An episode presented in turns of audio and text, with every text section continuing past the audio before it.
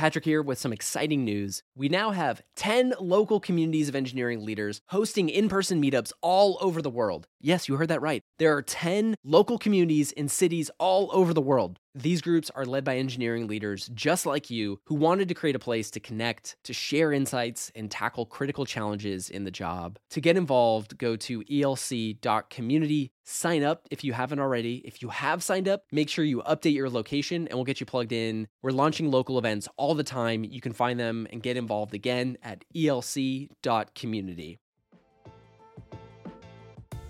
Hello and welcome to the Engineering Leadership Podcast brought to you by ELC, the engineering leadership community. I'm Jerry Lee, founder of ELC. And I'm Patrick Gallagher, and we're your hosts. Our show shares the most critical perspectives, habits, and examples of great software engineering leaders to help evolve leadership in the tech industry. Wow, welcome to episode 100. Can you believe it? This feels like quite a significant milestone. I mean, if you're a community member who's been with us since the very beginning, we've come a long way together, and the podcast has evolved quite a lot since then. From our earliest days recording in a basement closet and editing episodes in GarageBand, well, we're still recording in a basement, but what hasn't changed is why we do what we do at ELC. It's always been about knowledge sharing and creating conversations to help share stories and insights that make life as an engineering leader even just a little bit easier. And to remind you that you're not alone, that if you ask for help, there are hundreds of other folks in the trenches of leadership just like you who can help you navigate the unknown. We've got a special episode planned for you, and I'll share a little bit more about that in a second. But there are a few people that deserve special recognition, and that's our podcast production team. I want to shout out co host and founder of ELC, Jerry Lee, for giving us the space to do this in the first place. He was really a, a champion of this idea from the very beginning. And I also want to thank him for putting up with sometimes my manic ideas and for always fanning the flames for new ideas to better serve our community. Jerry is somebody who's always trying to figure out what can we do? How can we do more? How can we do differently? And how can we do better? We've also had a few special people join us behind the scenes to help us create the best content possible. We have our podcast producer, Noah Olberding, Noah has helped us bring the very best out of our guests and share our content in more accessible ways. He's also been our video extraordinaire. So if you've enjoyed any content in any form, Noah has been the person behind that, helping produce that. So thank you, Noah. And I also want to thank our audio engineer, Dan Overheim. Dan's helped us evolve from closets and GarageBand and fumbling through how do you make things sound good to a completely professional operation he pulls out the absolute best sound from our guests, and he makes the show great to listen to. All of this in between gigs and tours with huge bands that he does audio production for. So I want to give a big thank you, Dan. So thank you, Noah and Dan, for making our show what it is today. And we're extremely grateful for all of you who choose to listen, who've joined us in that mission to support and empower engineering leaders and we're thrilled at the opportunity to continue serving you in that way for hopefully the next 100 episodes. So, in honor of episode 100, we wanted to do something special. You may have heard we're making the return to in person with our upcoming conference, ELC Annual, on October 27th. Three of the core topics we're covering at the conference are leadership, career, and technology. To both honor those topics and all of the amazing conversations we've hosted so far, We've collected some of our favorite short clips from the last 100 episodes, sharing some of the insights and stories that we loved from the past three years. Our first clip takes us all the way back to one of our earliest conversations with Will Larson, CTO at Calm, discussing the perennial challenge that we face as engineering leaders, and that's our time, and focusing on what really matters. I've developed like a little bit of a hierarchy of what to focus on. It's not like a perfect hierarchy. It's like you don't necessarily do all of one bucket before you move on to the next. But I think it's a useful framework to just think about a given task. Does it fall into any of these buckets? And if not, it's probably not the right thing to be working on. But the first one's just like existential issues. And some companies have existential issues and some don't at a given point. But when I was at Digg, we were like, hey, we have five months of salary left and if we don't get the revenues up from ads in that case, like we're, we're doomed. And so that was like really clear. It's like revenues go up, more users, or, or like no money. And so that was like super helpful, just very clear. And then almost every company even large companies that are very established run into things that are just like extremely problematic for the business if they're not addressed. I think things like GDPR are a good example of like a few years ago, a lot of companies had to get this done or they had a lot of challenges in terms of operating in Europe, which for a lot of large companies is just not, you can't just like pull out of Europe even harder than getting GDPR working or getting a GDPR compliant solution is like pulling out of Europe somehow quickly. Like that's incredibly difficult for an established company to do, right? And so I think things like that where you just have to get it done. You can't not get it done without harming the business immensely. So uh, existential issues is the starting bucket. But then I think about this idea of like places where there's room and attention. And this goes back a little bit to the preening bit where oftentimes there's like opportunity and you're like, why is no one working on this? And so, a good example of this could be durable reliability improvements, not just jumping into an incident to try to remediate it, but actually like understanding the root causes, figuring out the stability improvement or something to, to actually prevent future incidents. And you'd be like, why is everyone only working on reactive stuff and no one's working on proactive stuff? like, here's a huge opportunity for me to show a lot of value. And sometimes that works out. But a lot of times people at some companies are like, hey, like, why are you wasting time on this theoretical work to improve something? Like, we should just be shipping features and we'll deal with incidents if they happen. The, the reason there's a lot of room to make impact is that there's actually like a, a lesson which is that there, there's no desire, there's no attention on the sort of work that you're trying to do. I think, unfortunately, a lesson a lot of folks have learned is like similarly like diversity and inclusion work is a lot of times of like, oh, no one's working on this. I can make a huge improvement here. But then they'll get like signals from leadership that actually this isn't valued. And so I think it's really important to understand like what should be valuable and then understand like what is actually valued and then make your own decisions based on that in terms of where you want to put your time. Can you share a little bit more about your framework about the iterative elimination tournament as a way to identify and roadmap some of those future existential issues to help people anticipate? Yeah, this is a framework that I learned from one of my coworkers, I don't know, maybe six or seven years ago, but it, it was really interesting idea where basically the challenge we had at that moment is that we were a Facebook advertising company and we needed to pull down a huge amount of data from Facebook APIs. And there were two different teams who wanted to build like their own solutions to the same problem. And one team was building this like extremely elegant, beautiful, like well designed, hyper scalable solution, but none of it worked at all. And it was like way behind schedule. This other team was building this like very clumsy, like unlovable solution, but it like it actually did some stuff. You could actually use it to like pull data. And so there's this kind of discussion of like how do we think about these two different approaches and like which one do we greenlight? Do we greenlight both of them? And so we kind of got this idea of this iterative elimination tournament where it's it's important to do something that's good enough to like actually meet what you need today because otherwise your project gets canceled or in like a in like a, a basketball tournament or something like you get eliminated and you don't go on to the next round but also like it turns out getting to the next round isn't that valuable if you can't also win that round. And so i think balancing this idea of like doing something that's good enough to like meet what you need today so the business stands up but also doing stuff that's good enough so that you're able to survive the, next round as well. Maybe like a concrete example or another example around this is like your database is falling over and like probably what you want to do is something like really clever like moving to something that's like scales horizontally indefinitely like a cockroach db or a spanner or a dynamodb or something. But probably what you should do is you just take your heaviest table that's getting the most reads and writes and just move it to like a new shard and it's like pretty ugly it's like kind of annoying it's a lot less elegant but it's gonna work almost certainly much faster than migrating everything to a new a whole new backend and that then frees you up enough time to do something more sophisticated. But if you try to go directly to the more sophisticated solution, your company's like going to have all these incidents that are, you know, depending on your company, like very damaging to you.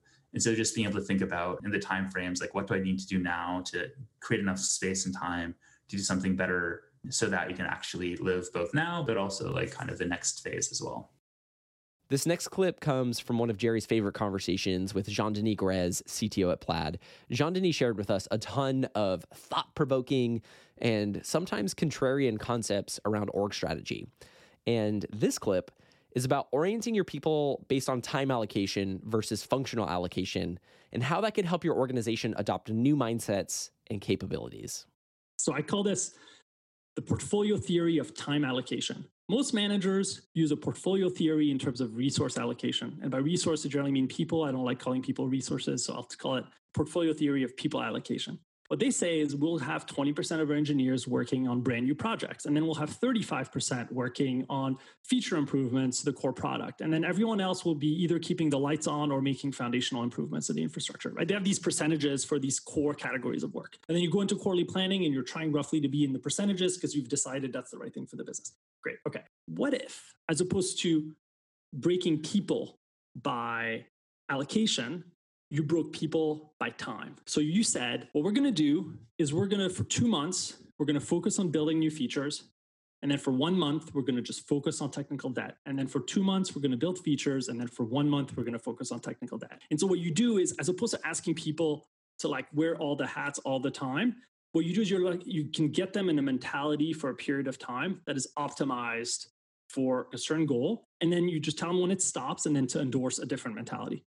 So I'll, the example that I have is from Dropbox. This is like 2013. So, you know, it's like seven years ago. It's a long time ago.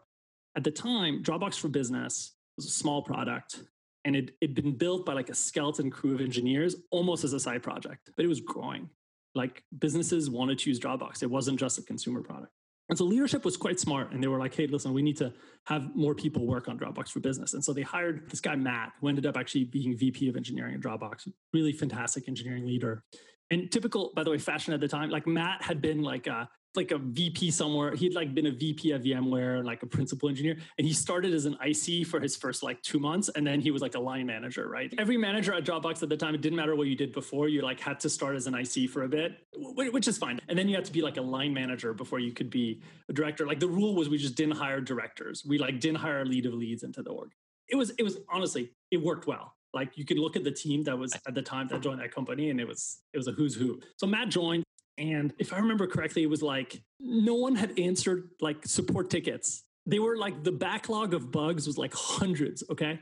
Because it'd been built as this kind of side project. It, you know, it hadn't had a full time team, and so he was starting to build a team around it, and it was just people did not have the muscle. People were just building features. People didn't have the muscle of like, there's a Jira ticket, something is broken, we need to fix it, right? All the PMs, everyone was just like, let's build features, right? Let's build the next things that people want, but not about the quality of the core thing. And so Matt was like, no, he like stopped all the feature work, right? And he said, we are just going to do tickets. And I think if I remember correctly, I think the rule was that everyone would wear ties to work. But these are people wearing t-shirts.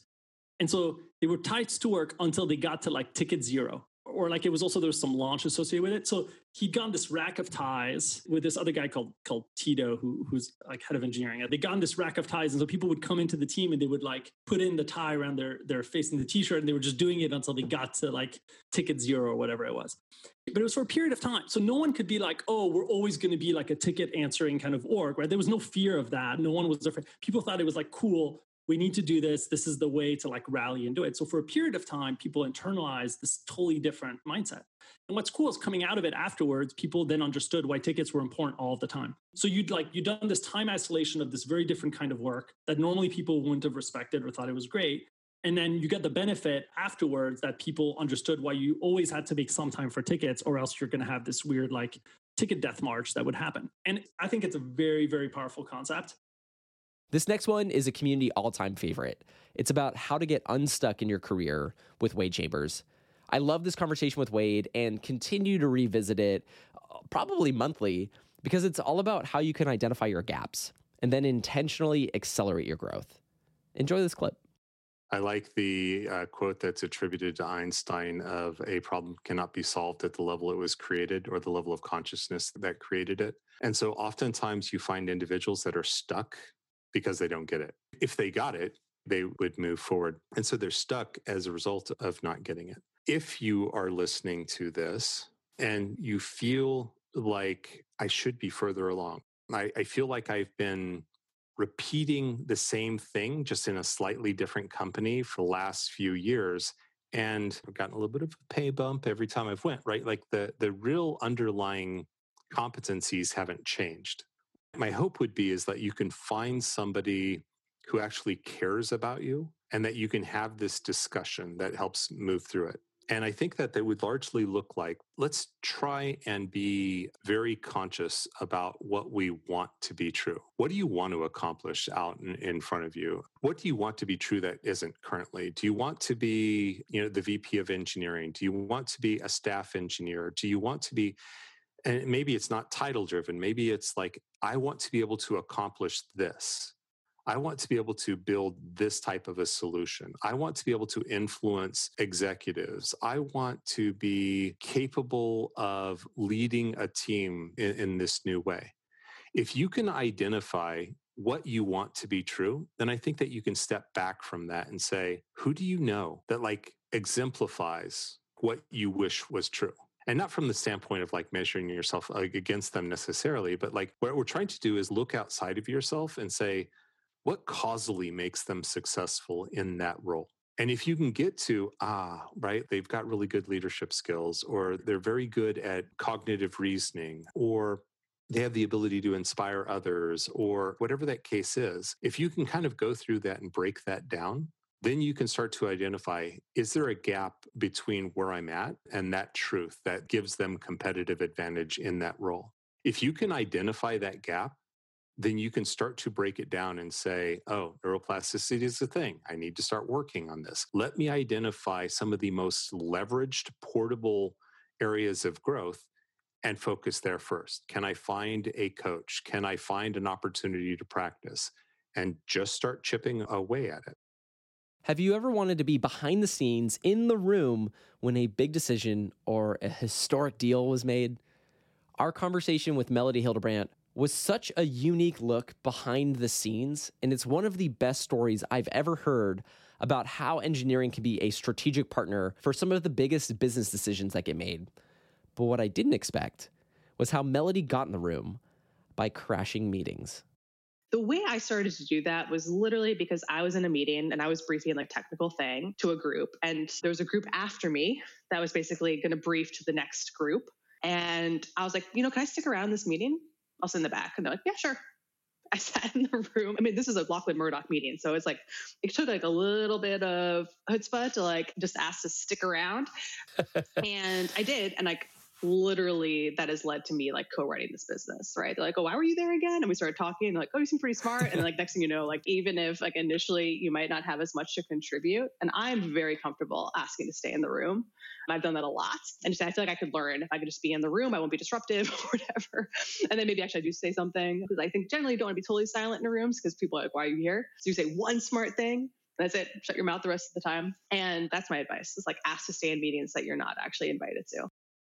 Organizations are made up of humans that are making decisions based on the data they have.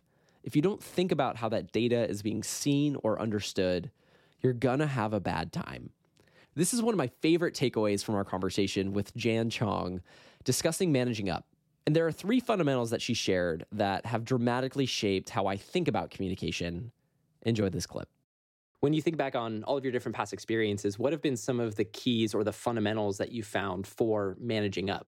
I think there's kind of three basic pieces that are at least how I think about it. One is the visibility of the work that you're doing and how much the person, in this case, your manager, really understands it. In engineering, we're usually lucky in that for a really long time in our careers, we report to other people that have been engineers. And so they get the fundamentals of writing code and what are the challenges of bugs and how you know you have to refactor and how you have to keep code living and it needs tending. That's actually not truly understood if you're not an engineer sometimes. Then there's how does your manager actually judge your work to be successful? And this is the piece that people usually have a sense of the visibility and understanding, but they stop thinking a little bit about, okay, how is it evaluated? Because we know our work so well that we think, oh, okay, if I've done a good job, it should be self evident through the work. It should just be really obvious that this is now good and possible. And we don't think, oh, do other people have that same frame to think about it that way? And then the last one, which is even more, I think, advanced, is how does the work that you're doing solve the problems that your boss have or can help them in general? I think people now that I am in a leadership role, people come pitch me ideas all the time for projects or things we should do. And I think they sometimes leave a little bit frustrated if I'm not like, oh, yeah. Sometimes it's like, oh, it's a good idea, but just not important enough right now. And that's a weird answer because you see your slice of the world so much, but you don't always see the whole slice of the world. So people are generally focused on solving their own problems and they don't realize, A, this problem is just not that important, actually, relative to everything else that's going on, or this, problem the solution actually creates more problems from your boss than other places, um, which is really, really common. But if you can align that and create solutions that solve both your problems and your manager's problems, those are gold. Like I'll fund those in a heartbeat. Tension between product and engineering is just one of those eternal issues. Our episode with Jeremy Henrickson focused on how to align and scale product and engineering. And for those who know me and have ever shared challenges around product and engineering with me, know that the takeaways from this episode are some of my most reference of all time.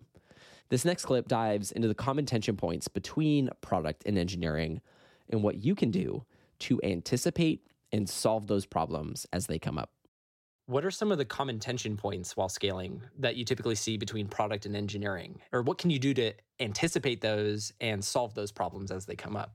Yeah, there are a lot of tensions. Uh, but I think the classic one, of course, is like features or speed of delivery versus like long term technical orientation slash like sanctity. And I think very early in a company's history there's like a lot of there's a lot of truth to that right? Where it's like you got to move fast just to kind of prove out the product and establish product market fit. Once you've established a certain degree of product market fit i often find that this question of speed versus kind of quality or, or long-term orientation is like just a, mostly a false trade-off. And so i think that tension which can exist the way i like to try to resolve it is to is actually coming back to the the earlier thing i said around like prioritization. That fundamentally it can't possibly be the case that these things are actually intention. One of them is going to be important to, to ensuring the survivability of the company, and another one's going to be important to ensuring the survivability of like the business, right? It's one and the same. And so the way I like to try to work through those tensions is by like talking it through and understanding what the real import of those things are. And I think people are, particularly those who are like on the ground doing the actual engineering work, right? One of the things I always have to try to remind myself is like the world that they see, their context is is in this thing right now that they're trying to solve. Their context is not in the three years from now, here are all these other problems that you're going to solve. And, similarly, like a product person who's like, well, here are all the things that we're going to need to do to win in the market. Here are these features. They don't see like the detail, like this is the thing that a new engineer is wrestling with. And it's like really hard to understand the code and to onboard because there was like this old system built like three years ago that doesn't really work anymore. And if only we rewrote it, we'd like maybe 50% more efficient. And so, like bringing those two things together in the same room at the same time on a regular cadence rather than in a reactionary mode to things that are just happening I think is the way that often helps resolve some of those tensions. How do you set up that conversation? Like, is there a specific framework that you found or agenda to help both sides bridge the context gap and share different perspectives and priorities and sort of cross examine those things? Yeah, the way I like to do this ultimately, and this is incredibly iterative, it never starts here, but is to have a periodic, quarterly or or whatever, more frequently depending on how fast like externalities move, but quarterly, monthly, whatever, essentially review process where you do the three month forward planning. In crypto, in particular, by the way, planning more than three months forward so wasn't really possible.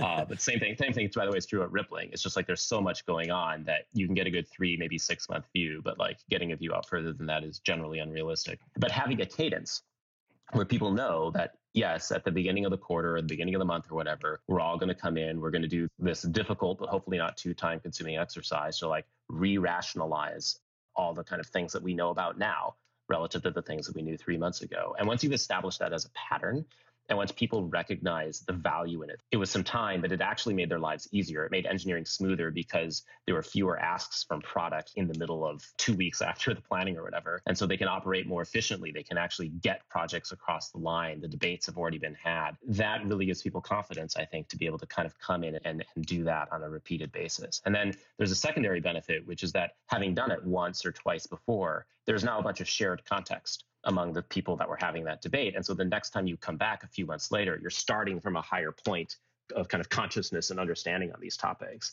And that's institutionally self reinforcing as you scale. And it creates some resilience as leaders change, right? It's not like the engineering manager of that team is going to be the same one forever. I mean, it's unusual for that to be the case. So someday you know that person's probably going to change and the fact that there's been this process that has helped institutionalize the rationale and the memory and the context for all these things goes goes a really long way I make sure that kind of on both sides of that equation, like engineering to product and product engineering, that you get people to understand each other's lists of priorities, which of course starts with having lists of priorities, right? So not everyone has the discipline of saying, yes, here is like force ranked the set of things that I think we need to do to make the product succeed, or force ranked the set of things I need I think we need to do to scale engineering. And taking both of those lists and pushing them together, right? Saying, no, no, there's actually a single set of priorities and having everyone sit in a room and really understand each other's points of view. And it's not about making people agree with the other person. It's about having that shared context and, and that shared ability to reason about priorities under a world where there's really limited resources. I think we all dream to build something so impactful that it can endure for over 20 years. That's why Melissa Binde's story behind Amazon Apollo was so incredible, because for literally decades, the technology was and still is in use. Here's Melissa sharing the story of some of the lessons that drove Amazon Apollo's enduring success. And what they wanted me to do was to make website push use BitTorrent. And this seemed like a fine solution if you define the problem as the bits aren't moving fast enough. But I looked at it and I said, I don't think this is a bits moving problem.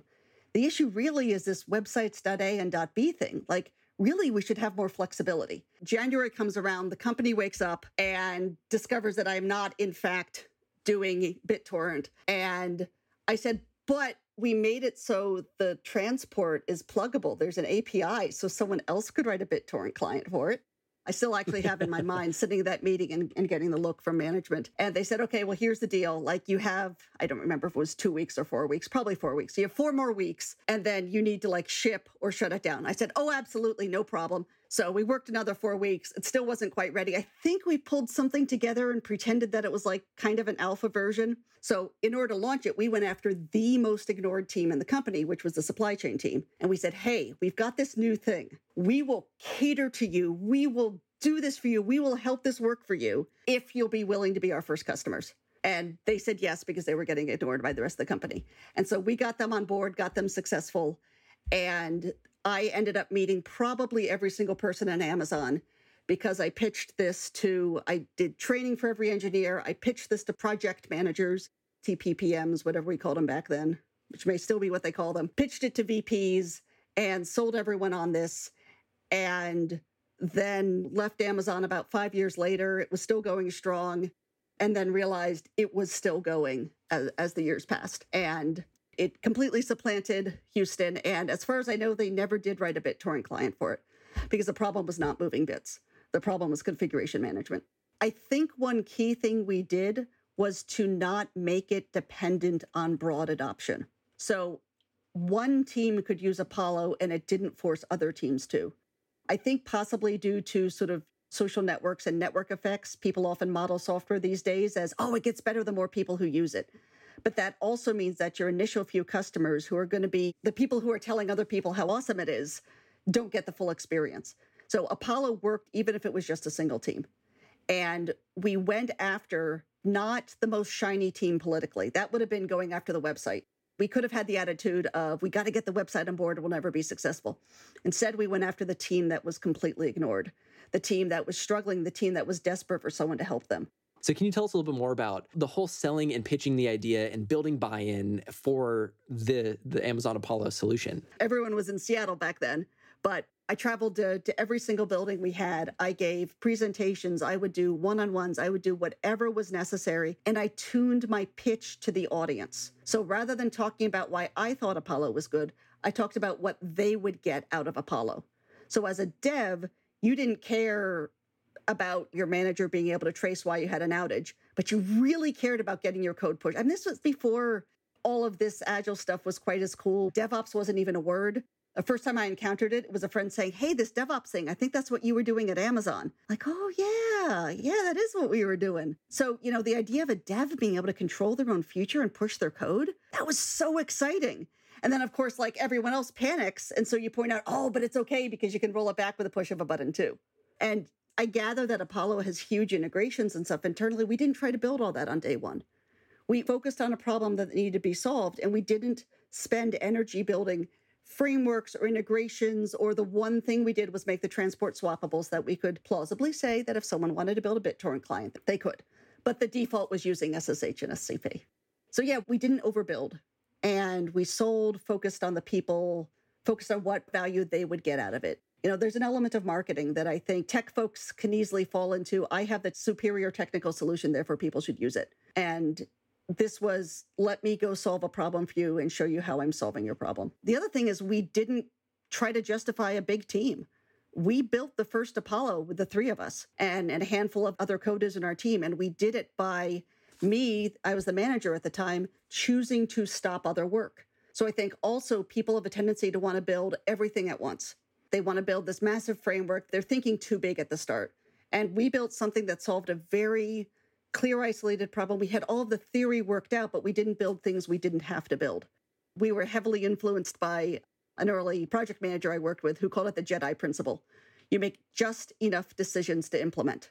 And so anytime we hit something, we would actually stop. If we were arguing, we'd stop and go, well, wait, hang on. Do we actually have to decide this now? Or can we kick this down the road? And so that helped us avoid getting too tied up in philosophical arguments.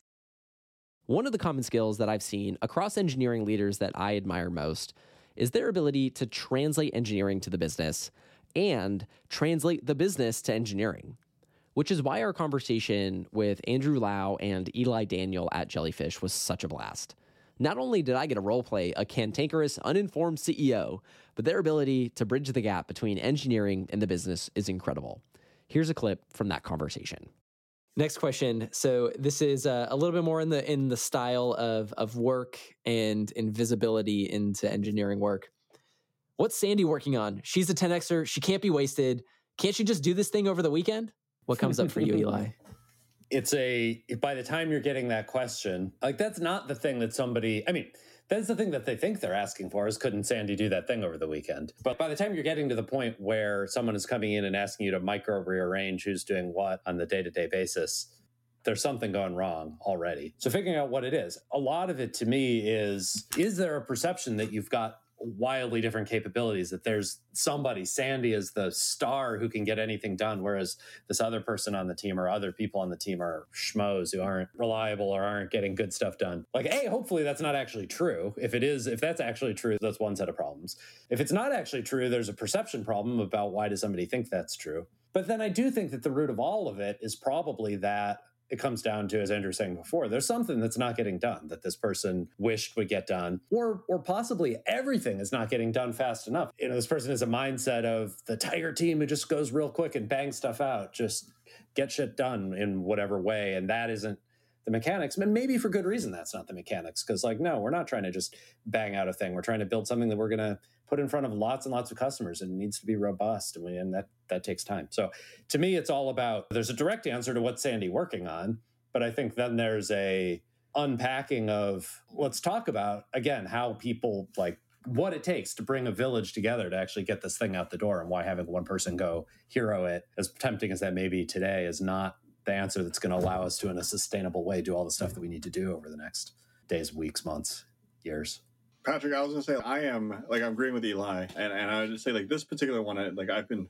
first class victim to this question. Like when I was on the other side of this, like I think this shows up like just more side commentaries. Like this generally shows up more with actually founder CEOs like in the sense where they harken back to a time when they actually knew all the engineers and they know said Sandy, um, and that Sandy was the hero that did a lot of things here on this stuff. And so, in some ways, this is the danger. Sometimes you have you have CEOs that think they know how engineering works, right? And so, in this like this kind of situation, like whether you know you call the 10x scenario, pick pick whatever flavor or thing you want, but like this said CEO thinks they know what a 10xer is. They read about it. A friend told them about it. This is like a big thing, right? And so they're really like fixated on that particular thing. And so they've fundamentally believed that the way forward is like all things are about Sandy and that stuff. And it's just like deep down ingrained in their thing. And back to the whole thing, you're right. There's something they want that isn't getting done. And so this is their magic solution, which is calling back to four years ago. This is what we did. It was all about Sandy and that stuff. And and, and it's not just romanticizing. They're trying to problem solve, you know. And again, this goes back to your job to figure out what the problem was to begin with, which is we're not getting this thing done or it's getting done the wrong way or whatever the actual thing is. And so they're kind of fixated on this this thing and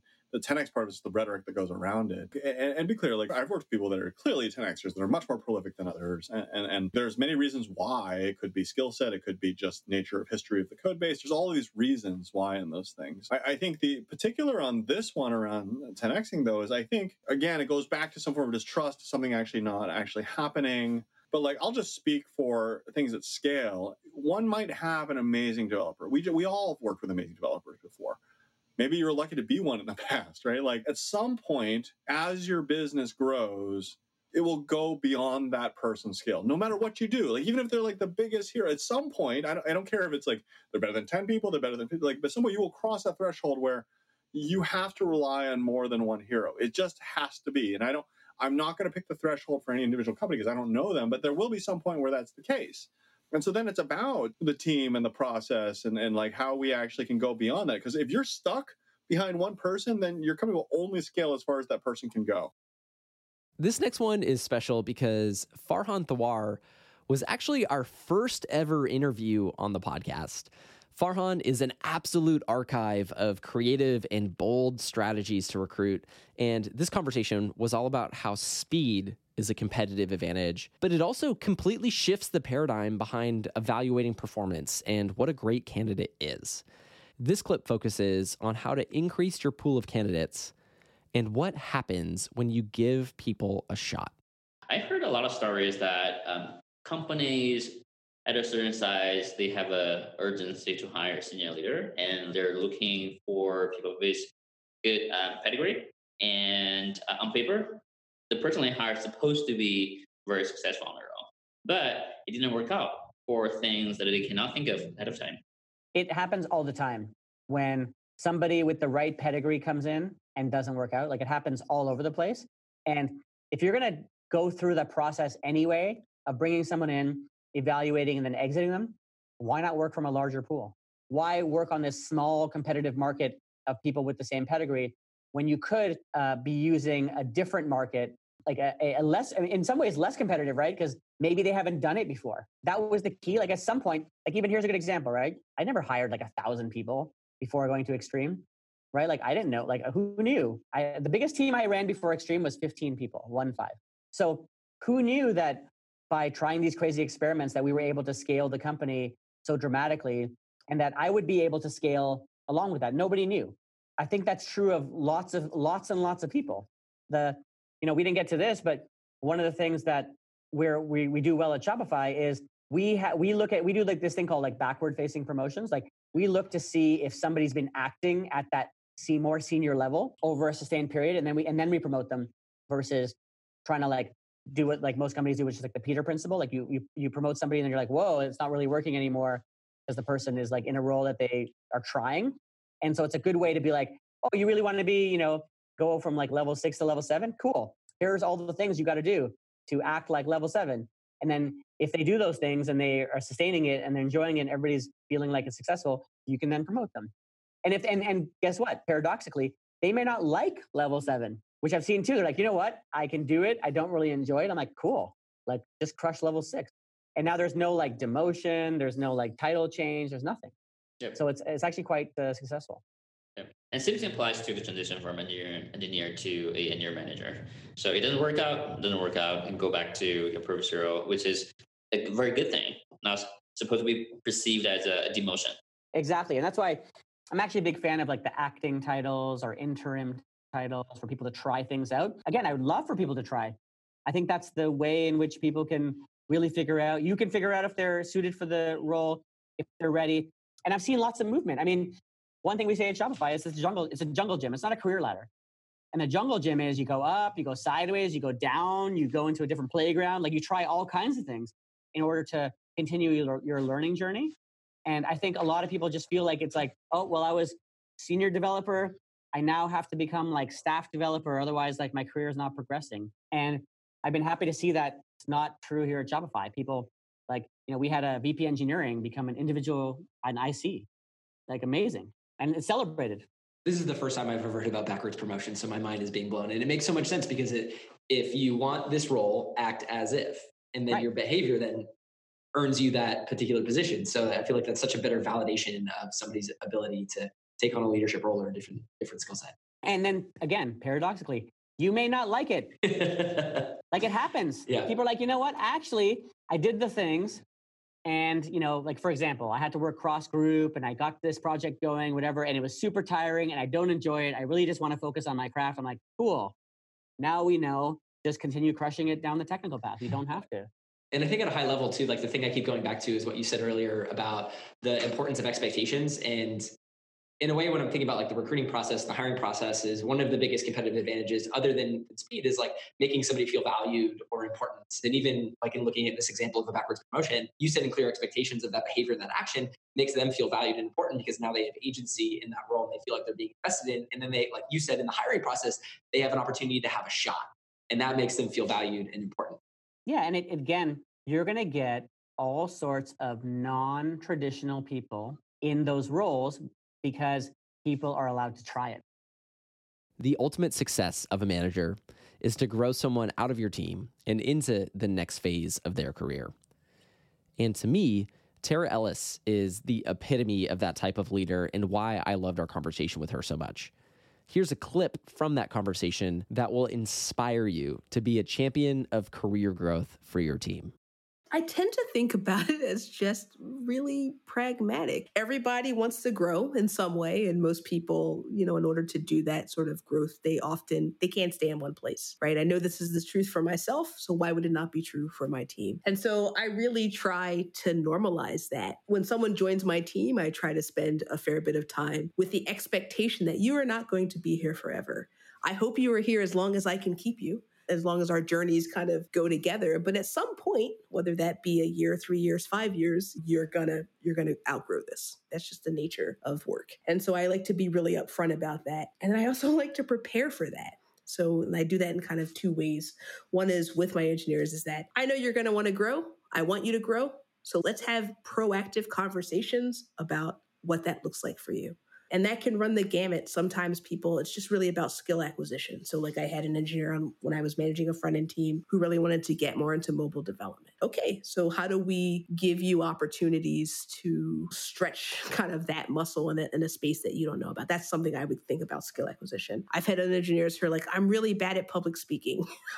I want to be able to, to hold like a conference talk and I don't know how to do it. Okay, let's start with me and then we'll move to a team meeting and then maybe we'll move to an all hands and we'll work up to it. And then, of course, you know, the proverbial, I want to be a manager, which is always like, do you know what we do? I mean, you think you might want that. And so that one's a little trickier, but in a, in a much longer process. But again, it requires some kind of forethought and effort. And so all of this really is predicated on the, this is going to happen. So why don't we just do it together? you know?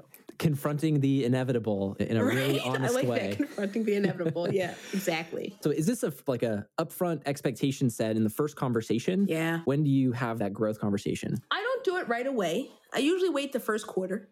Like let you get your feet Mm-hmm. kind of under you. What I do like to do though is let them know it's coming. So when we've gotten to that stage, then I usually how I introduce it is like, hey, for the record, I'm someone who cares a lot about growth. And I think it's important, and I think we should talk about it, and we should be very explicit about it. So I want you to think about what are the areas, what do you want to grow, what do you want to learn, what do you want to do. I'm not asking for a five year plan, you know, but what direction? I don't even know. Do you want to be a leader? Do you want to be a technical leader? Do you want to be a people leader? Do you want to just? I've had a lot of engineers who are like, I really just like doing what I'm doing. And I'm like, that's great. So think about that in our next one on one. I'm going to ask you. right. So you have two weeks. And it's okay if you don't know right away, but Yeah. this is kind of the moment that we're going to start talking about this. One other thing that I think is also really important in this is I also really try to set the expectation that, hey, we are partners here. I'm not driving your career bus. I can't do that for you, right? But I can be an excellent navigator. I could tell you, oh, you should make that right over there. I don't think it happens as much with senior engineers. Generally, they kind of know what they want to do in some fashion. Some are really buttoned down and some are like, ah. But there has been times where they're like, I don't know, you tell me what to do. And I'm like, I can't really tell you what to do. I need you to, to tell me what you need and then I can support that. So I think it is actually really clear to get that expectation out so that they're not looking to me to kind of solve that for them. I'm a facilitator. Throughout Plaid's wild growth the past 10 years, Samir Naik has been able to reinvent, transform, and evolve his career alongside the company. To me, this is the type of career growth that most of us hope for, but is so hard to nail. Samir shared so many great insights on the phases of how businesses change in hypergrowth. Here's a clip from that conversation.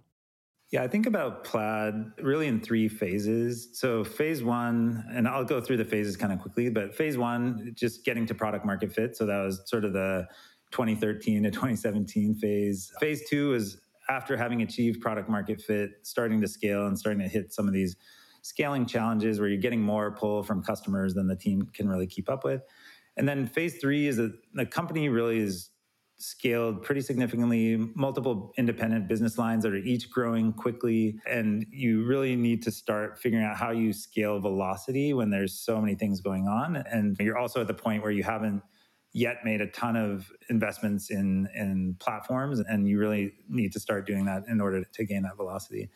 So in phase two, we had moved to teams, and a lot of that was because we didn't have consistent ownership over products. So we moved to mission based team models which kind of solves some of the problems of long term ownership, stable interfaces, and teams being able to balance feature development versus long term foundations. But there's still some challenges with this model. And so some of the challenges, ecosystem is developing really quickly. So there's going to be inbound needs that don't clearly map to any of the existing teams. And now that you're in this team based structure, you're starting to sort of optimize your roadmaps locally within the missions of your teams. But then you see these cross cutting needs or these needs that aren't covered. So inevitably, you end up layering on this system of global prioritization on top of the local prioritization. And one of the failure modes that we kind of started seeing over and over is we get through quarterly planning and then a need would kind of come in that was cross cutting. And we inevitably had to ask teams to deprioritize stuff on their roadmap to fund these projects. Plaid is very good about thinking about global impact, so it wasn't hard to do. But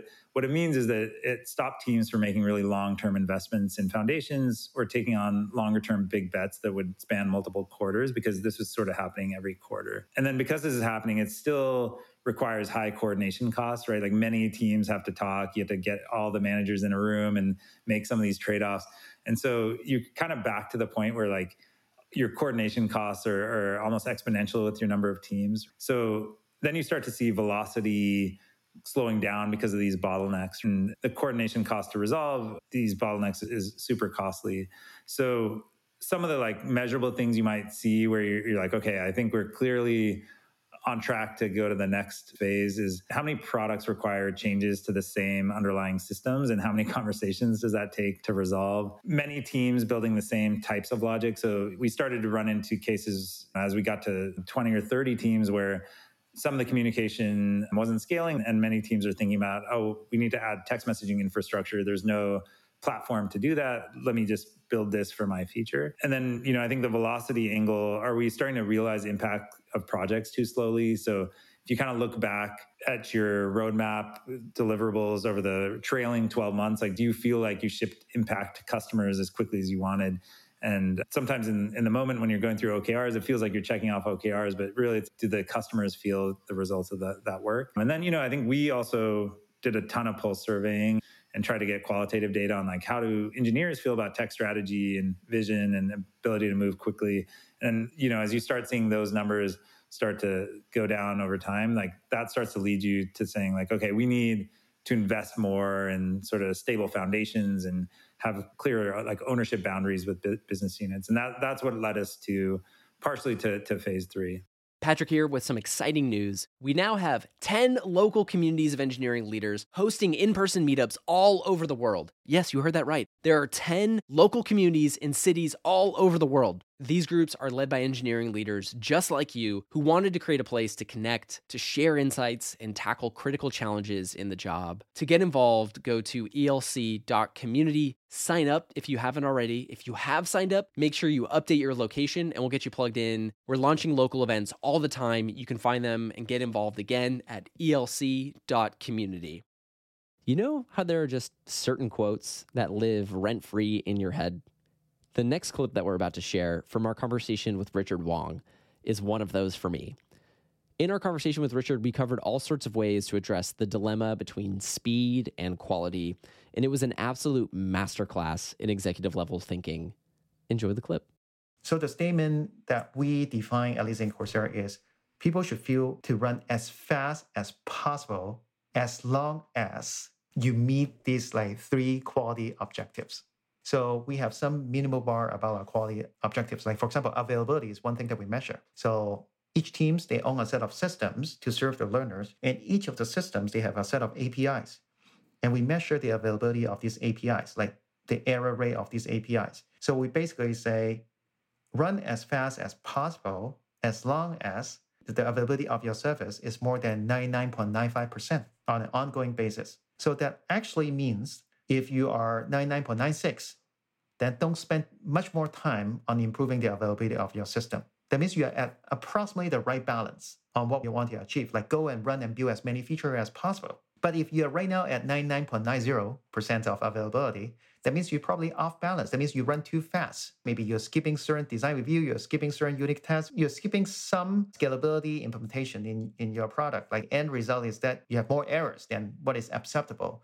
So that means your team needs to slow down. I find it a very effective mechanism because again, like when you have a set of very talented engineers in your organization, they don't wait until a crisis happens, right? Like a, a, lot of time they are very smart they can tell that like if i try to do something that will be a consequence two months from now. And nobody wants to get to the jail that say that okay availability is too low that now i need to stop working on building new cool innovative features for two months. Like nobody wants that right? What could possibly go wrong in a large scale multi-year cloud migration? Wendy Shepard shared with us tons of great ways to navigate massive projects like that tackling topics like when to fix forward or roll back. Here's a clip from that conversation, sharing some of the key lessons that she learned. When I think about some of the things that have gone wrong in previous cloud migrations. One in particular comes to mind at a past company where we were doing the migration and everything had been working fine in staging. We'd spent several months getting ready. And when it was time for launch, we launched on the new platform and we started onboarding customers and everything seemed to be going fine. It was going fine for a couple of weeks. We were high-fiving we were celebrating our successes and then in week three everything started going wrong. Our performance was starting to cause outages and data loss and data lag. And customers were getting very frustrated. We were getting paged at all hours of the night. And we ended up spending two solid weeks, I think, which were nearly 24 um, by seven days, myself as well as my team, trying to figure out what was going on and what was going wrong because we hadn't seen anything like this at all in staging.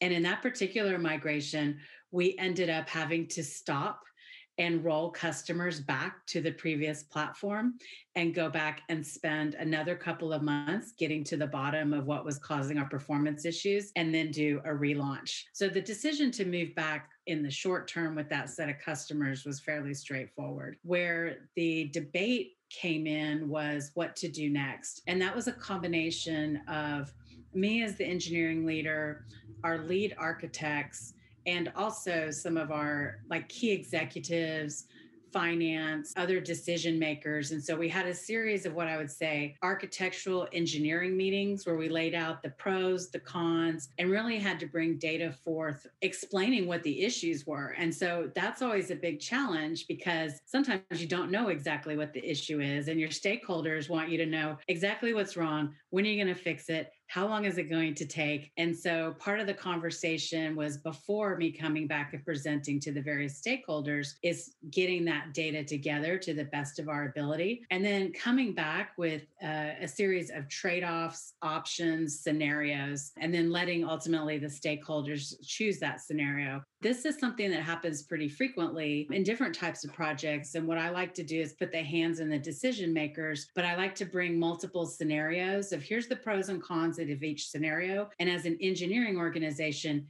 here's what we recommend. And of course, we're usually hopeful that the stakeholders will go with our recommendation, but sometimes we have to look at the different trade offs that they bring as well, as far as finance or customers. But it really involves all aspects of the organization there the customer support leaders, the product leaders, the finance leaders.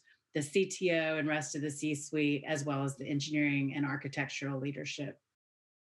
One of the most critical things to scaling your leadership and creating autonomous teams is your ability to operationalize the principles and values of your engineering organization into everyday actions. Our conversation with Sri Viswanath deconstructed tons of the approaches that he took and shared one of the best processes that I've ever seen around defining career ladders as the company matured at Atlassian. Here's a clip on how Sri operationalized his leadership principles at Atlassian.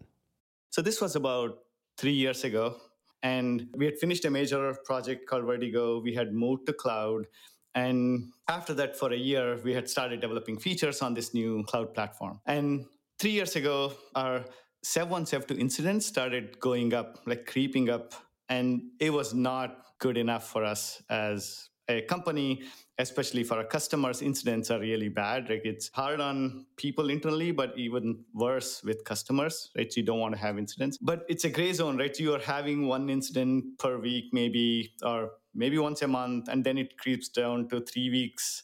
Then it comes to two weeks there needs to be a moment where you have to figure out, oh, wow, that's not good enough. What happened three years ago was we had this uptick in Sev 1, Sev 2 incidents, and we called a five alarm fire.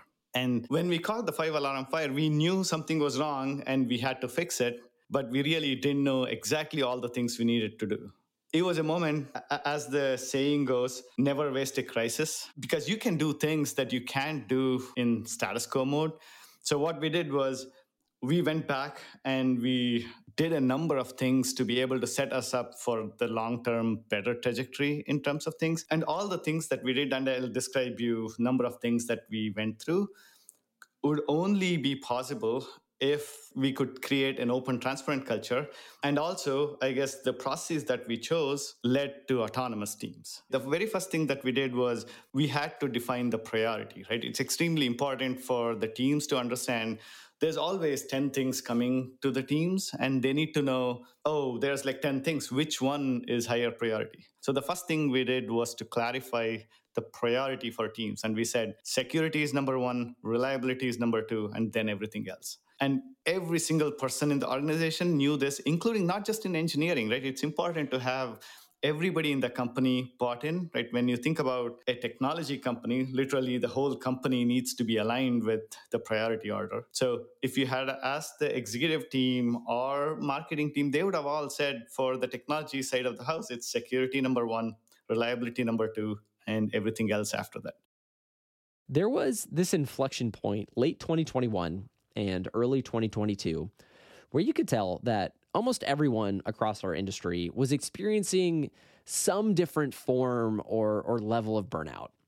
And that this had become almost a systemic issue that leaders needed to address. And you saw companies addressing it in a bunch of different ways.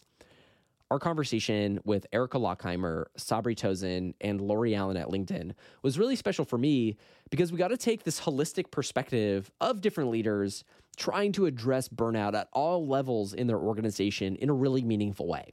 And they share tons of great lessons and insights. Here's a clip with their approach to detecting and identifying early signs of burnout in your team. I mean, there's basic one on ones, right? Because I think sometimes we focus on work, and, and Sabry was alluding this to before, but we actually should repurpose them more about what is the well being of that individual. Because even though you may have listening sessions or forums, how uncomfortable if you have something very personal that you want to share, share in a public forum that's really really difficult but if you're in a one-on-one and you offer like first your vulnerability and sharing how you're feeling or what you're going through guess what that opens up a door for them to feel comfortable to share the same. And I've had so many personal one on ones, especially during this time, that we've laughed, we've cried, we've gone through so many different emotions. And if anything, that brought us so much closer. I think we all try and be perfect and button up. And I've leaned on Sabry and Lori so many, so many times tearing literally. And you know you think oh they're vps they got it all figured out. You know we're all broken sometimes in some ways. So it's okay to to share that. And so i think it's just important those one-on-ones are are key. That's where you're going to get the authenticity uh, between two individuals. Yeah. One other thing i would add patrick i was just thinking about this a tip that i would apply that i use for my team is i actually started to ask my team because i can tell that their energy was different their you know the way they entered the room was different And it wasn't just an individual, it was like the whole team was starting to feel burnt out. They were just like, this is a lot. So, one of the things we actually did was just we took one of our staff meetings and just said, hey, let's look at everything that we have on our plate. Let's prioritize together what has to get done. What can we decide as a team to hit a pause? What can we decide as a team that we're going to put to next quarter? Whatever those things are, so that it could really focus in on who has capacity, who has bandwidth, who doesn't, because again, those individual triggers of where it's driving burnout could be different for each person. So it actually turned into a really open, honest discussion about do we put too much on the plate? Because again, like Sabry said, you look up, you're in your office till six, seven, eight o'clock at night because you're not setting adequate boundaries. And we just started to incorporate those conversations with the prioritization exercise. Once we had it out on the table, we could also say others could volunteer to help each other. I'll take this from you. I'll do that. How could we redesign this project to be a one to many approach versus all of us having to do it?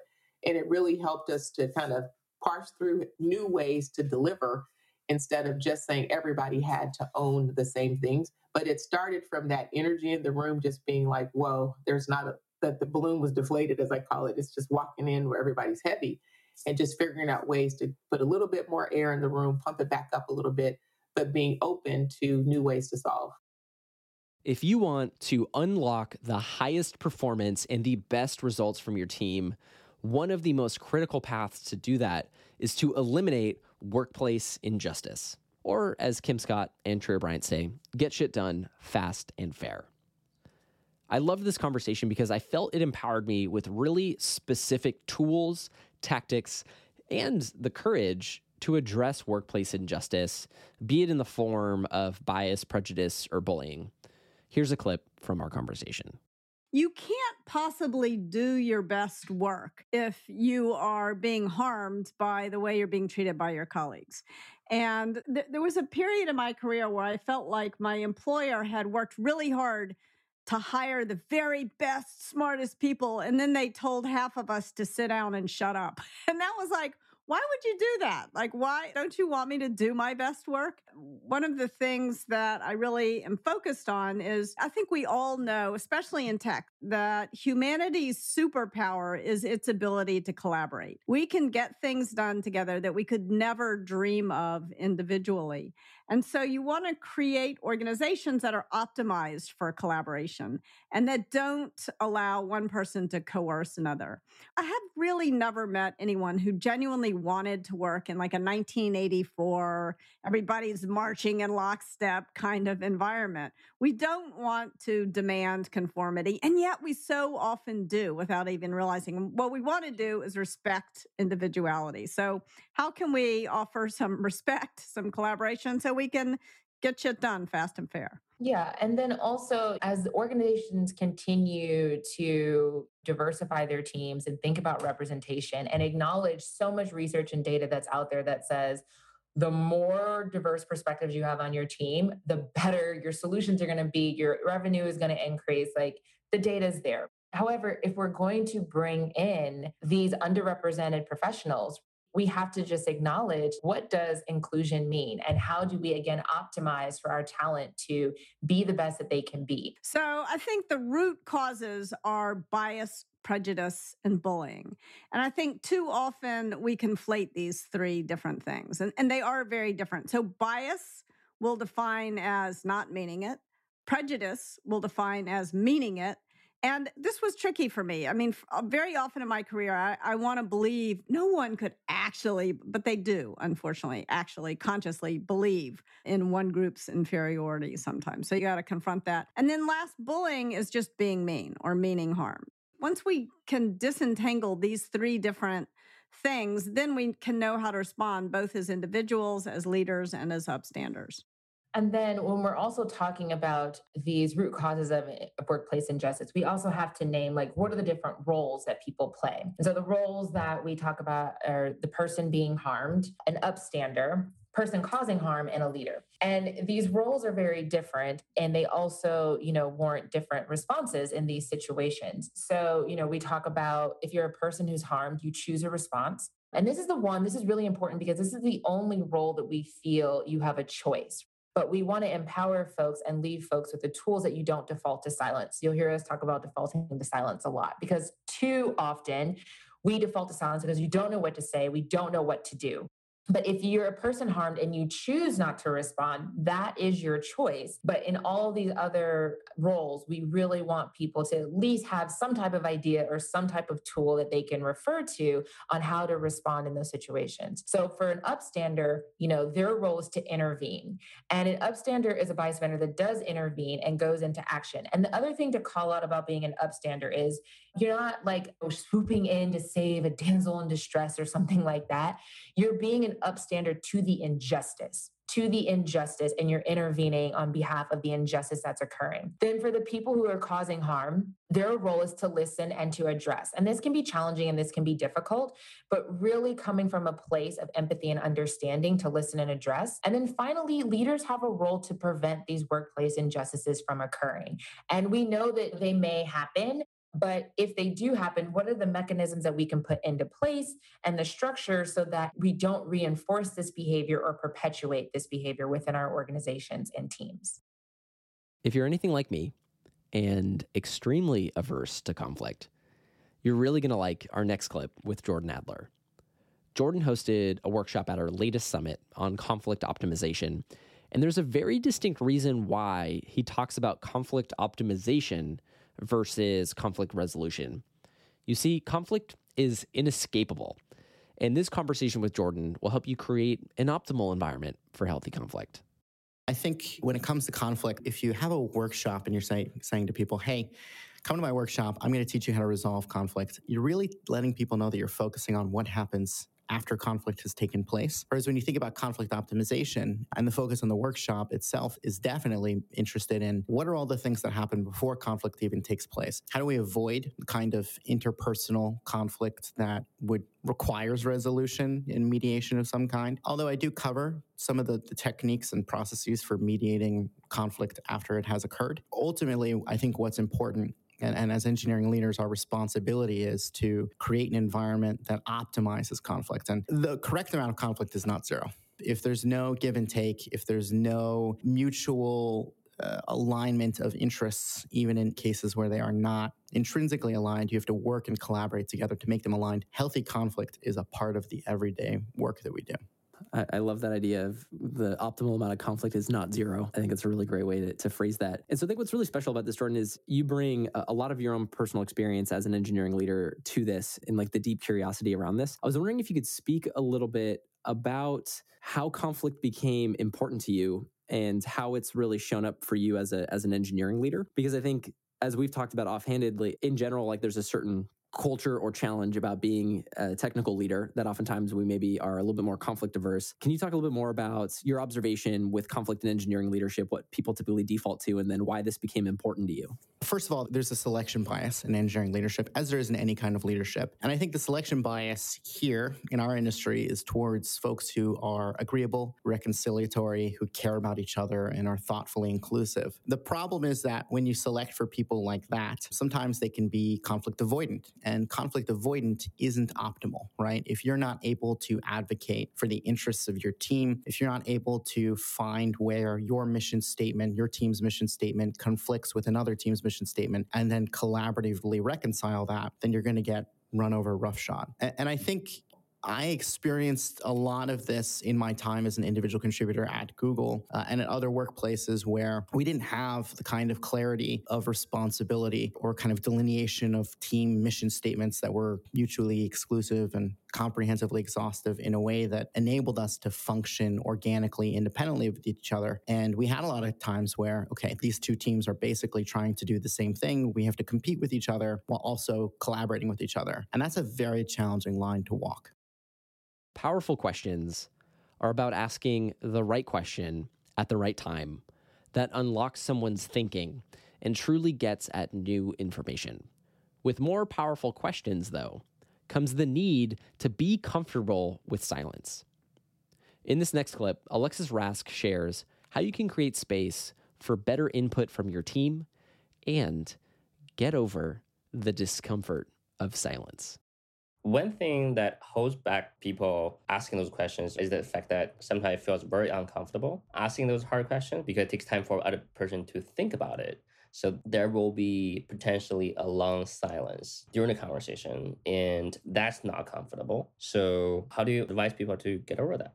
Just get over it. What's so wrong with silence? What's so terrible about that? That's my powerful question back to those people. What is so terrible about silence? In the past, how do you see what helps people to they know they don't feel comfortable. They don't have good reason to answer your why question. But what are the things to help them to do to sort of have a real feel? And then now they know how it feels, they know it works, then that's a start. And from there, they can build out more exposure, potentially get used to it. Anything you can share there? Just like any muscle memory, you know, repetition is what build up endurance and strength over time. So even starting with what I was calling earlier, more of the curious, more of the open questions, and going after the fact and reviewing your meetings mentally and going, wait a second, I think I missed the depth. What's the additional question I should have asked? At what point in that meeting to take this to a different level of understanding? not because we want anyone to beat themselves up about it, but it just can be easier that after the meeting, you sit quietly, you mentally review things, as many of us do anyway, and go, okay, what do I wish I asked and at what point? And write it down for yourself and start logging it. So you have a log list of some powerful questions that you necessarily didn't apply real time. And so then the next time you have some meetings coming up, whether that's a team meeting or a one on one or some high stakes conversation, prepare ahead of time. What are three really meaty, powerful questions that I want to introduce into this discussion? And so you're relieving yourself of the pressure there of having to react all in real time you're setting your intention that I go, well, listen, you know, I know that I have a new hire starting this week. And so I'm going to ask them, what are your hopes and dreams and aspirations for yourself in the big picture? And how do you see this company as helping make that a reality? I can prepare for that. I can know that I want to ask that person that very meaningful, powerful question without sitting in the room. So, going back in hindsight and finding the flags for yourself and preparing in foresight with some things that do feel more comfortable are two of the practical tips. And then the very hardest part might be asking the question in the room that you've prepared for and then zipping it but practically speaking, you can give yourself a tool to use, such as taking a sip of water or jotting a couple notes. So if I say to you, hey, Jerry, listen, you know, I've noticed that we've had some friction in the last couple of meetings of ours, and you don't seem to like what I'm recommending here. Can you tell me why? And then I sit and drink some water. At least you have something to do and it's your and you know you've you've decided in advance i'm going to ask this hard question and then i'm going to drink my water. Doesn't mean it's not going to be awkward that there's a silence doesn't mean we all of a sudden all became comfortable with silence but you've bought a little bit of time and you've given yourself something and you're trying to give the other person their space to think it all out and start talking. I think you made a really good point of the benefit of giving other people the space while taking a break for yourself because the other person they don't feel the level of comfort to take time to think about a real answer. Instead they would just flash out a really quick answer. Defeat the purpose of the question. So maybe it's important also to intentionally give the space. For example in your case you mentioned drinking water but make it really clear don't try to answer my question right away. Feel free to take time. Take your time.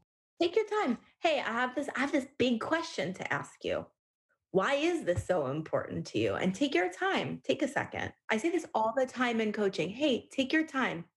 Don't give me the first answer that pops in your head. Can you sit with this for a second? Can I let you sit and jot some notes on a piece of paper for a minute? And then once you're ready, then go ahead and answer my question. So, okay, the coaching construct is a different one. So, I, you know, it's natural that I'm going to say, I want you jotting this up, but you can steal from this. Hey, take your time. This is a big question. Take your time. You know what other secret, powerful, wonderful tool we all have at our disposal? What is it? It's another key sustaining life function. Breathing. Breathing. Yes.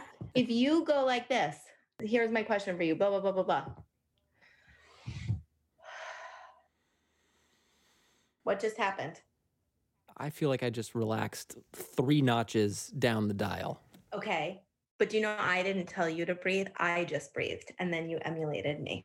So I also relaxed three notches down the dial. I sat back and relaxed, and you emulated me and you relaxed three notches down the dial. So just by breathing, I'm calmer as the listener who asked the question, and you're calmer as the person who has asked the question. And oxygen lets your brain think. That's why we think poorly when we're in fight or flight, because all the blood rushes out of our brain and goes to our extremities. So our actions and our physicality is good, but our thinking is less good. And when we breathe and we have lots of oxygen in our brains, are thinking. So take a sip of water and take a breath. These are life sustaining habits and actions anyway, and they are fuel for good thinking, good dialogue, and holding space for the answer. Have you ever been overwhelmed by uncertainty? I have. I'm sure you have too. The last two years have been crazy. In one of our earliest conversations on the podcast, David Silverman joined us and shared his experiences serving as a U.S. Navy SEAL officer and some of the most important lessons he's learned about leading through uncertainty. In this next clip, David shares a ton of great tactics for what to do when you're overwhelmed by uncertainty. A lot of the clients that we've talked to and worked with, if you know the leaders, they're trying to figure out, well, how do I get you know people out of their malars? How do I get them back you know on their on back on their feet again and sort of being proactive about you know just attacking their day on a daily basis. Like how are they going to get up every day and attack their day with a certain kind of conviction and manner to restore back to productivity? You know in, in seal training the one common denominator that everybody that makes it makes it through isn't how physically fit you are. You know it certainly isn't your your socioeconomic background because none of that is matters once you're once you're in the training. I, I, think the one thing that you have to be able to do though is compartmentalize physical and mental pain. And uh, what they're going to do is they're going to physically, you know, take you to a place of, of pure exhaustion, regardless of you know how how gifted you are, and uh, they're going to mentally make you have a conversation every day to determine whether you still want to be there or not. And they're going to make you revisit that conversation over and over and over again until they know with conviction that you have the mental fortitude uh, to be a part of, uh, of this brotherhood. And so, what you become really good at is compartmentalizing uh, the physical mental pain. You, you, you start thinking in, in terms of, of, of minutes and, and hours instead of days and months. If you step back and said, I've got seven more months of this, again, you start to get a little overwhelmed going, oh my God, I, I don't, I don't know how I'm going to sustain this for seven straight months. But if you actually think about it as far as I just got to get to, to lunch and then I just got to get to dinner and then I just got to get to breakfast all of a sudden it starts to become very achievable. If you look at any one evolution that you do throughout the training, it's actually not that hard. Right? When you add it up for seven months straight, uh, it, it, it feels a lot more intimidating. But if you focus just on the immediate task at hand and you start to go back to your base fundamentals of how you kind of get through it and you shelve out the rest of it, all of a sudden you start to get um, you know some clarity. So I think to me, understanding how you compartmentalize what's probably coming at you is all these different factors, how you basically put those into different boxes and focus on the box that's most important to you right now. Once you get that done, prioritize the other set of boxes and then focus on that next. That's an incredible, important, and valuable skill you had. I think moms uh, and dads that are actively managing kids do this on a regular basis, right? Because the kids, especially when you're home with them for this long, they can it can be a bit chaotic. So you've got to be able to toggle between things. But you know, the whole idea of multitasking is really a myth you know you really have to you know, figure out how you can kind of focus directly on the thing. In order to do that i think you got to be able to not get distracted with the other pains or miseries that might be coming at you. So it's a common skill set they that they drill into you in the teams and what's interesting is when you get down downstream in the combat or other stressful conditions you notice very quickly who gets overwhelmed by the situation who's able to keep their wits and a lot of it's because they're sort of conditioned to saying all right i can i can figure out the stuff that's actually mission critical right now and focus on that and the rest of the stuff I'll, I'll, I'll attack when I need to uh, at a later basis. How do you practice that? I know it makes total sense, but sometimes when we try to compartmentalize the pain, we still got distracted because the potential uh, stress and uh, the other things that are you know coming to our mind uh, all the time. So, what kind of technique do you use to sort of help people to practice that skill and uh, apply it smoothly day in day out? Yeah, it's it, it's a great question. I mean, so the one way you could look at it is from a solution set. Like I've got to solve a specific problem, then move to the next one, and obviously, you know, that's help. But really, really, uh, what we focused on a lot, both in the military and now with clients, is how do you establish capability? how do you establish almost like a lifestyle or culture change that enables you to consistently be able to deal with with rapidly changing situations. So I, I like, in the teams, it was all around your ability to shoot, move, and communicate. So you obviously had to be physically fit and sound. So you weren't, you know, your, your, your physical conditioning was at a place where that wasn't a significant factor in stressful conditions, or at least if, if it was, you were going to have an advantage over, over your adversary. And you had to be able to know that your comms and your contingencies were going to work. So you had to have plans that you had drilled in multiple times. So that way, the cognitive load and stress has been reduced and you're able to basically process at or faster than you know in this case the competition or the adversary. So when i think about lifestyle i think about you know almost like personal habits and discipline on a, on a, on a regular basis. So you know we, when we went into covid i knew this was going to be disruptive to my family.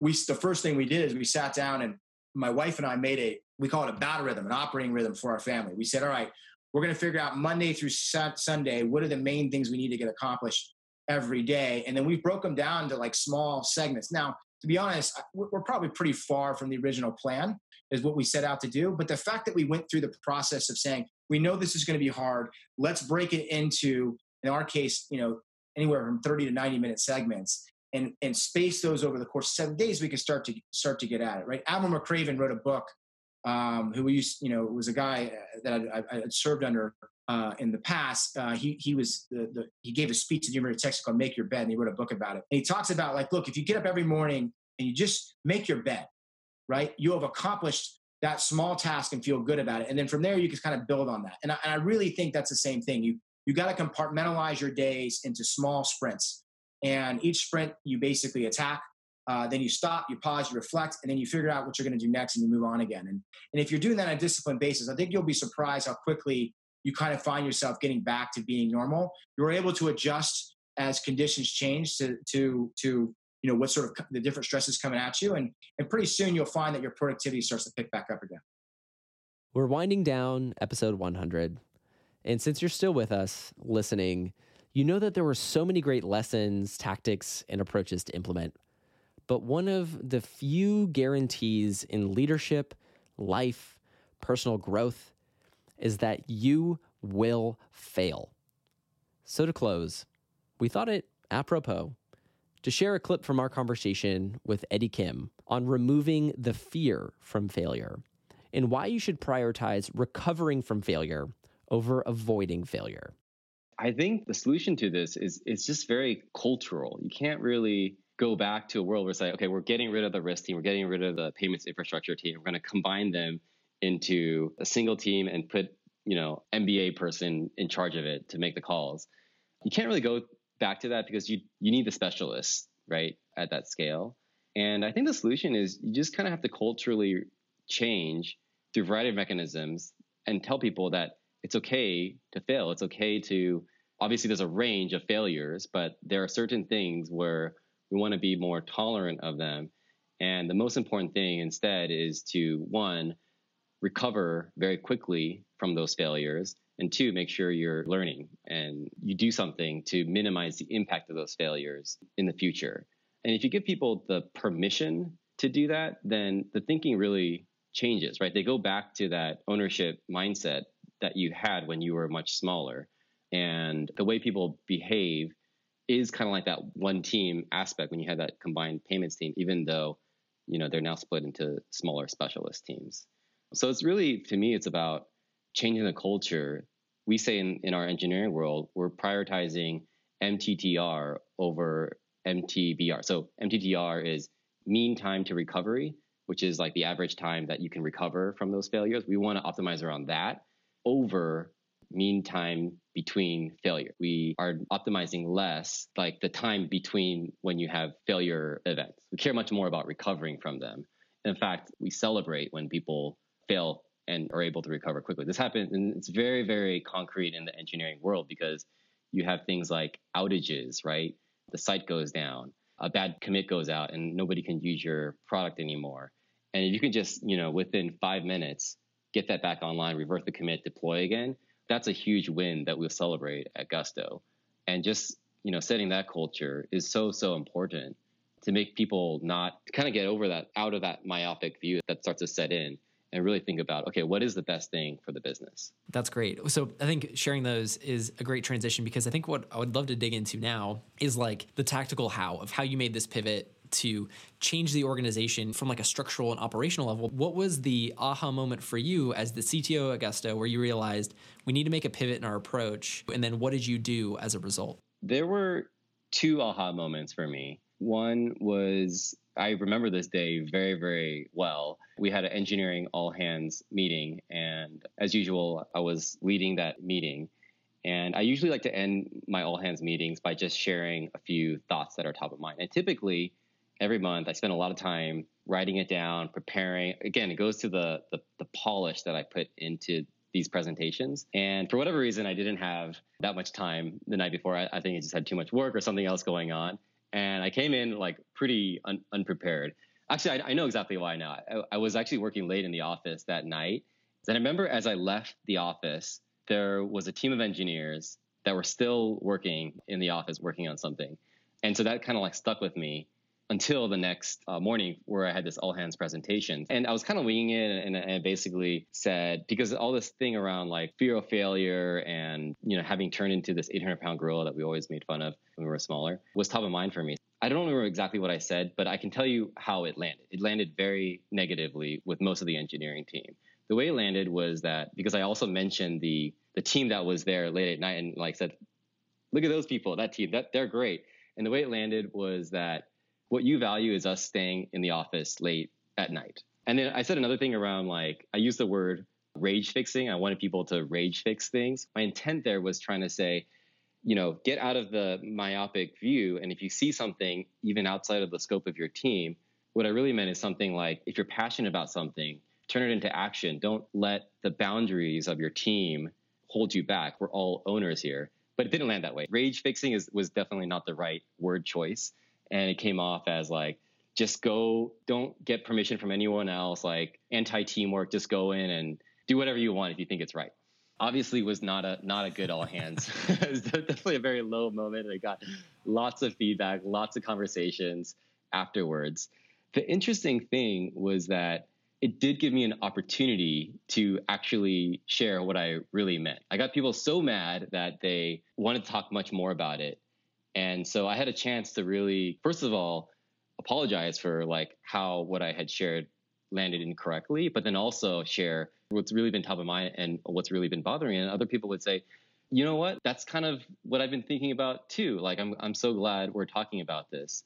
So that in itself was like in a kind of a meta way was a great example of how polish can sometimes get in the way of uncovering these sorts of things. I definitely regret the way that I had shared things in that all hands meetings. But at the same time, the silver lining there was because I was so unpolished that it really did trigger a conversation across the entire engineering team of this thing that was top of mind that may not have been triggered or have like evoked such a strong emotional reaction had I been super polished and well rounded and said it in a way that didn't really you know, agitate things. The second one was actually after that, I decided to have an offsite. We decided to go to Denver, which is where one of Gusto's offices, and we had an offsite there. And true to form, I had planned out this two day offsite down to 15 minute increments. We were going to kick it off with some opening remarks. We were going to brainstorm some topics. We would break out into smaller groups and people would brainstorm within those smaller groups. And then, like, 45 minutes later, we would come back together and share our votes and go on a board. And everything was like super, super structured. And interestingly, I actually, it wasn't me that gave the opening remarks, but I had one of our engineering leaders share who had just joined some opening remarks. But that initial like block of time, which is actually meant to be only five minutes, someone asked a question, we discussed it. It turned into 30 minutes discussion, and that 30 minutes turned into a couple hours. And all of a sudden, my schedule, my perfect schedule of how this offsite was going to run was just thrown out the window. But the conversations that we're having, the questions that were being asked were actually fairly good. So I just thought, let's just let this run a little bit longer. And there were moments where, you know, again, people sometimes said the wrong things, they rubbed people off the wrong way. But the thing that I really love about Gus culture is like strong sense of humility, strong sense of empathy. So anytime someone, this is a term we use now, stepped in it, like you just stepped in it. You said something that you didn't mean to say, you know, retract it, apologize, clarify, and then move on with that, right? That was something that happened in this like several hour long opening remarks. And ultimately, this opening remarks, it turned into a discussion that happened the entire day. And nothing after the opening remarks, we, we didn't follow any of that stuff. But it was a really good conversation around this exact topic which is what I had the offsite originally for, was was around how do we increase our velocity as an engineering team at Gusto. And at the end of the offsite, as I typically do, I'll ask for feedback on how do you all think that this offsite went. That is the one thing on the agenda that, by the way, we actually did do at the end. I asked people for feedback.